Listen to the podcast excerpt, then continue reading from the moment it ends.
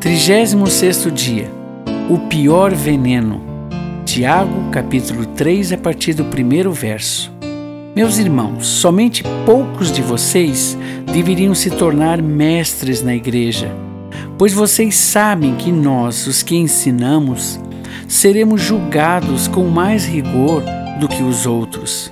Todos nós sempre cometemos erros. Quem não comete nenhum erro no que diz é uma pessoa madura, capaz de controlar todo o seu corpo.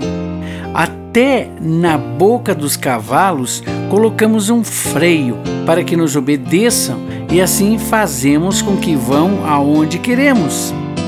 Pense no navio, grande como é, empurrado por ventos fortes, ele é guiado por um pequeno leme e vai aonde o piloto quer.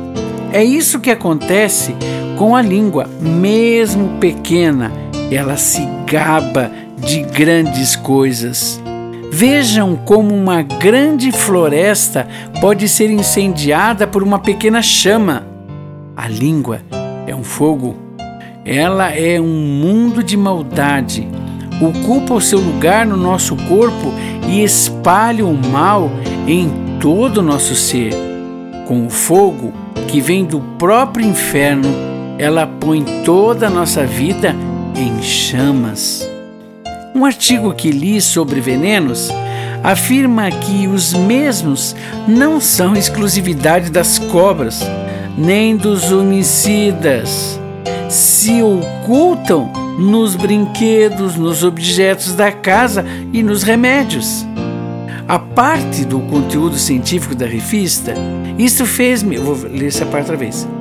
A parte do conteúdo científico da revista, isso fez-me lembrar daquilo que tem sido nocivo na vida das pessoas, o veneno da língua. Incrível. Com ela louvamos a Deus e ao mesmo tempo chegamos a amaldiçoar as pessoas. A língua fere, destrói e até pode matar.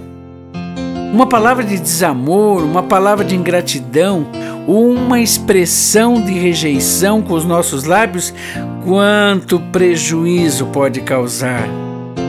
Hoje, há pessoas que de sua mente só conseguem lembrar: você não presta, não serve para nada, não será nada na vida e pior, odeio você.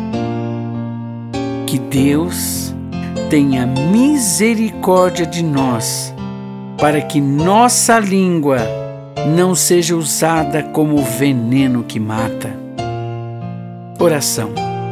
Querido Deus, desejo que meus lábios sejam sempre para o louvor da tua glória e para abençoar as pessoas com quem convivo.